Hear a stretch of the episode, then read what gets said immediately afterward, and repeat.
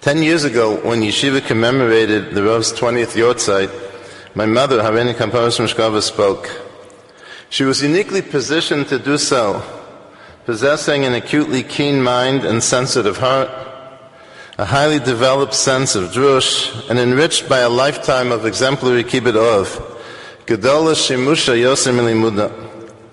As all who were present or subsequently listened online recall, my mother stole the show.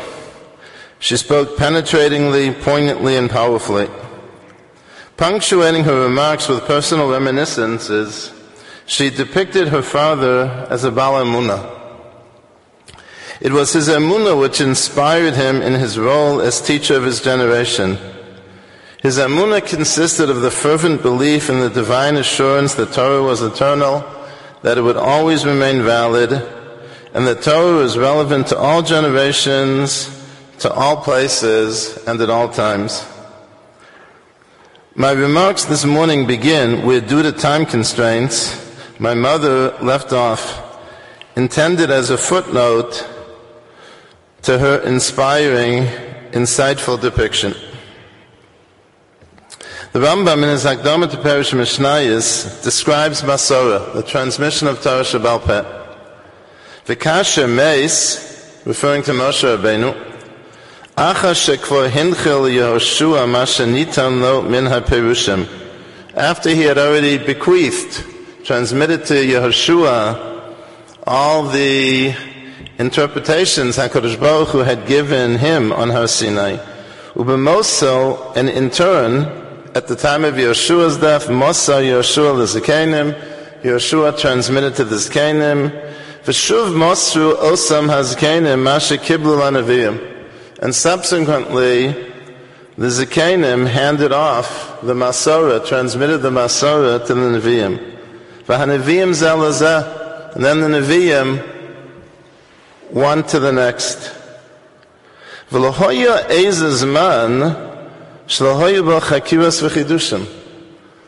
wasn't a single generation within the Shalshalas HaMasara where there weren't chidushim. V'hoyu anshe kol dor kovim divrei elu shekodmum liyesod she'al piv hoyu dorshim u'machadshim chidushim. And the subsequent generation then fed off of the chidushim of the previous generation.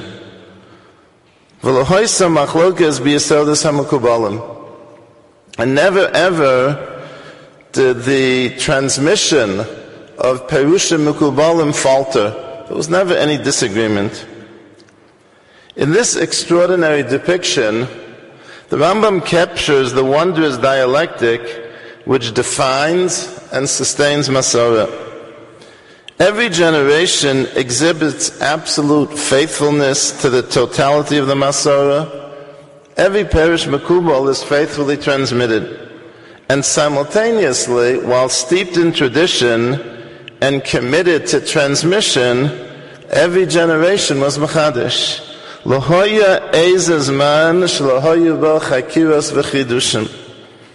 In his Akdama to the Yad HaChazaka, the Rambam again emphasizes this remarkable dialectic.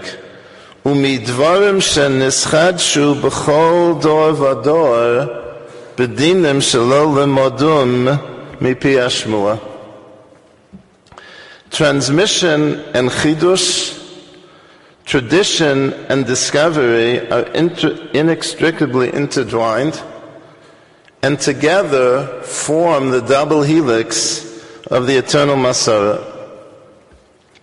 Initially, a word of explanation is in order as to the compatibility of tradition and chidush, and subsequently as to their symbiotic complementarity. A genuine chidush, unlike a shinui, is a discovery rather than an innovation, a profound insight rather than a presumptuous invention. By way of analogy, Newton did not invent gravity, he discovered it. As such, a genuine chidush naturally emerges. It's never artificially imposed because it already inheres within the tradition. And thus, unlike innovation, Chidush doesn't stray from tradition. On the contrary, it deepens and expands our understanding of Masorah, its latent truths and implications. In his Divrei Hesped for the Rav, delivered here in this auditorium almost 30 years ago during the Shloshim, my father Zatzal eloquently formulated this idea. A Chiddush is present in Torah, but temporarily invisible.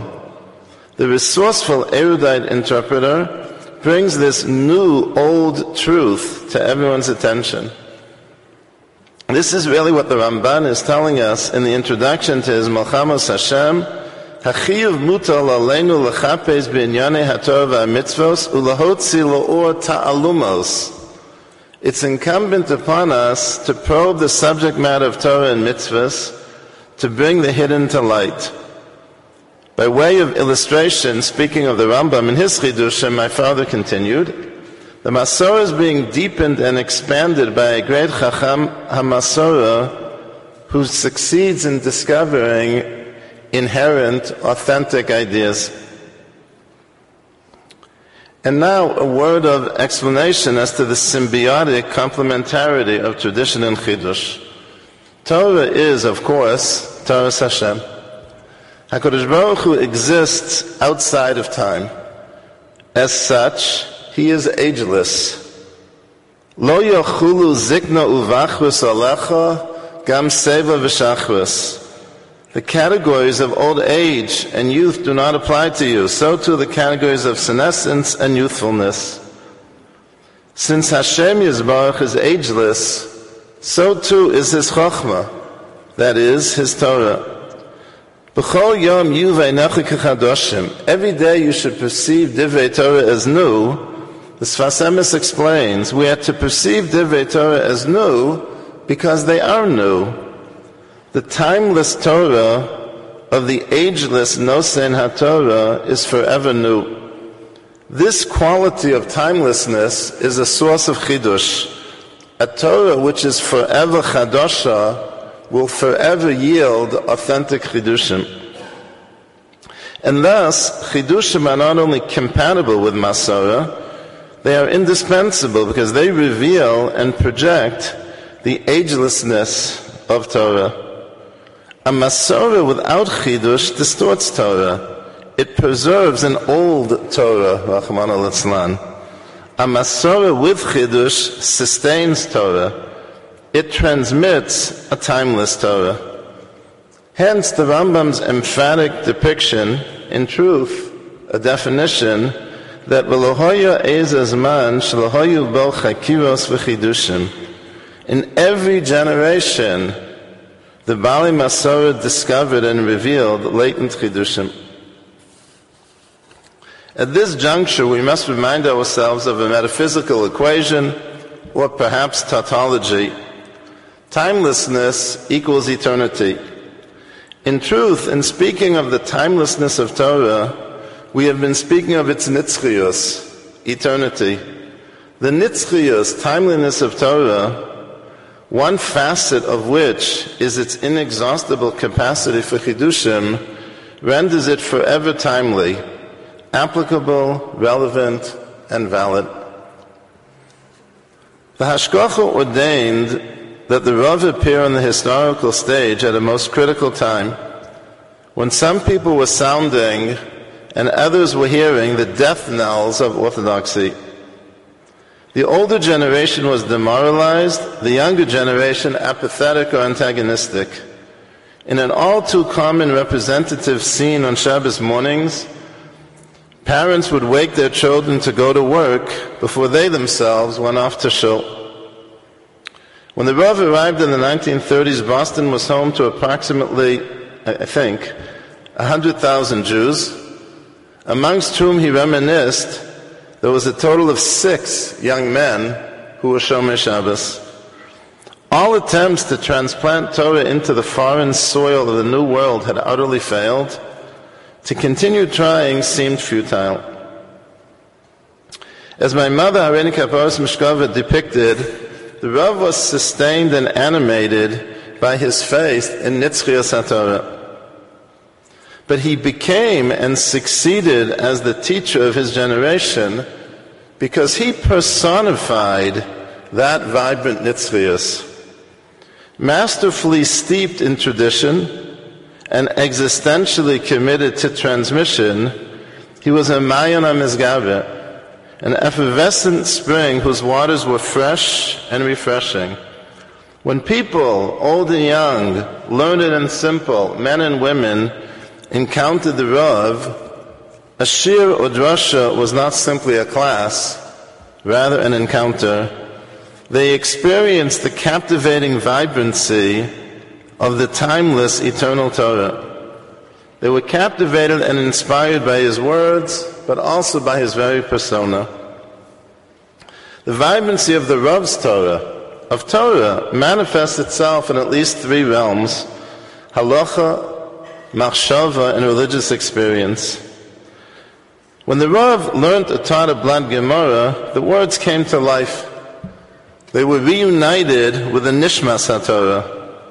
No longer lifeless words, they were revealed to embody profound, lively, nuanced, foundational ideas.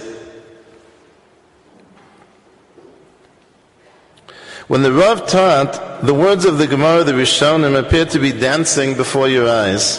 Smechim misinai. In private conversation, I recall the Rav once dismissed the chidushim of a certain Maggid Shir as boring. Genuine chidushim emerge from the vibrant wellspring of nitzchias and thus are exciting, pulsating with life. Such are his chidushim, such were his shiurim.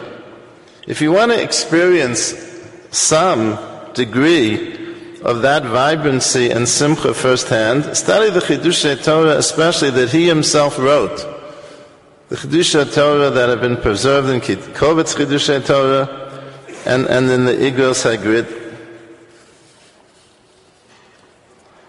Famously, Divrei Kabbalah, Divrei Agoda appear off limits to us. Stumim v'chasumim. The Rav possessed the seemingly magical power to reveal the true meaning, depth, and richness of Agadata. I recall Reb Shneur Kotler Zatzal once commenting, asking the Rav, I can't give shurim and halacha comparable to yours, but at least I can understand how it's possible for you to give such shiurim. But how are you able to give such drushes to interpret Agadata? The Rav responded, My father taught me to read between the lines. That seemingly magical ability to read between the lines, to creatively reconstruct the nimshal from the moshel, the exceedingly rich idea from the metaphor, revealed the forever relevant hashkafas haTorah and manifest its eternal vibrancy. For the Rambam and many other Balei Masora, the study of philosophy was a religious obligation, a necessary complement to the study of halacha. In the philosophical realm as well, the Rav's Machshava and Chidush were timelessly vibrant, exciting, and even epical. To a degree, one can and should experience that vibrancy and excitement firsthand by studying the Rav's Ksavim, Isha Halacha, Vikashna Misham, etc. The Rav personified the vibrant, majestic Nitzchia Satorah in a manner which is exceedingly rare, even amongst Gedali Israel, by virtue of his being a Sar HaTorah. He combined highly creative mastery of all fields, halacha, Kabbalah, and philosophy. And because he personified the vibrancy and majesty of Nitzchia Satorah, he taught and convinced the generation to commit to that nitzchius. Torah is eternally vibrant. It possesses the quality of being forever fresh and meaningful, not only intellectually, but experientially as well. I, didn't know what the, what, what the, the, the, clip was going to consist of, so I, I, I can be Makatsu here. Scrupulous halachic observance allows for an exceedingly rich inner life, a life of purpose and connection. In this realm as well, the Rav tirelessly taught. Overcoming his natural shyness, he would share his religious experience to reveal to the tzibur not only the brain waves of Yahadus, but its heartbeat as well. Many years ago, I, I heard a story from uh, from Rav Goldvicht of, of uh, the, the, founding Rosh Yeshiva of Kerem B'Yavne, Zichron Levacha, that on one of his walks with Rav Velvel, Rav Velvel was recounting the famous Beis HaLevi on Lasachmod, where the Beis HaLevi responds to the Ibn Ezra's Rabbim Yismahu, how can the Torah legislate in the realm of instinctive reaction. And he famously answers with a mushal of, of someone who's a man who's obsessed with a certain woman. He's on one side of the river in the winter, she's on the other side. The river's frozen over, he's crossing the river in her direction, and then all of a sudden he hears this cracking sound. And the Beis Levi describes what happens to this individual who was so ensnared by his lust, it was impossible for him to extricate himself. So all of a sudden, the only thing he can think about is the icy grave that awaits him below. Says the Beis Halevi, Yira Shamayim, when it's real enough and genuine enough and runs deep enough can mold our instincts and our instinctive reactions as well. So after Velvel finished sharing it, so Goldvicht described very graphically how he stopped in the middle of his walk and reached out and, and grabbed onto his arm and said, Chaim Yankel, you know, such a pshat you don't say with the head, such a pshat you can only say with the heart.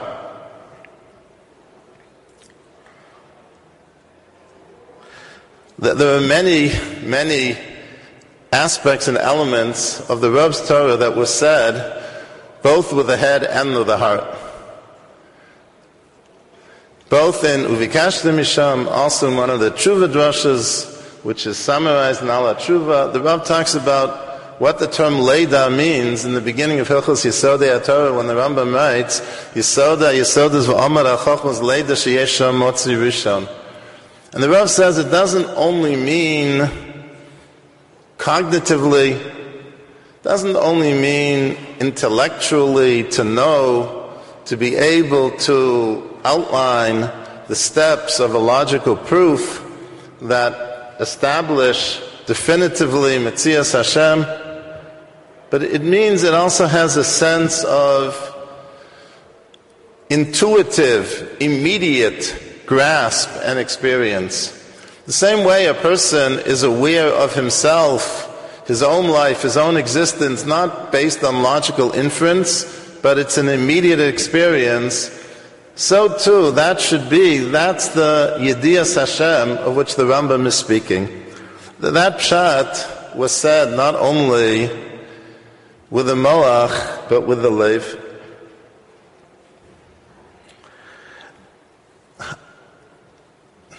due to time constraints, I'll just mention, obviously, to personify Torah, as the Rav did, requires an individual of sterling character, of total, impeccable integrity, of tremendous chesed, and the Rav was all that and more. In conclusion, I'd like to comment and basically echoing what's already been said on the significance of this morning's kinos. The, the, Rav was not only a Chad B'Dara, but his majestic, panoramic, creative mastery of all, all branches of Torah made him a Yochid in many, many Doros. I think Rabbi Genack once, once commented that he, he doesn't know if, if the world will see such an individual again until Yemos HaMashiach. The significance of, of this morning's kinos is as much as possible to, we're not going to, we're not going to see such a demus. It's highly unlikely that we'll be zocha to see such a demus in our lifetimes. Looking back retrospectively, learning as much as possible and as much as possible firsthand to try to have this encounter with the vibrant nitzchius of Torah and to recommit and rededicate ourselves to it.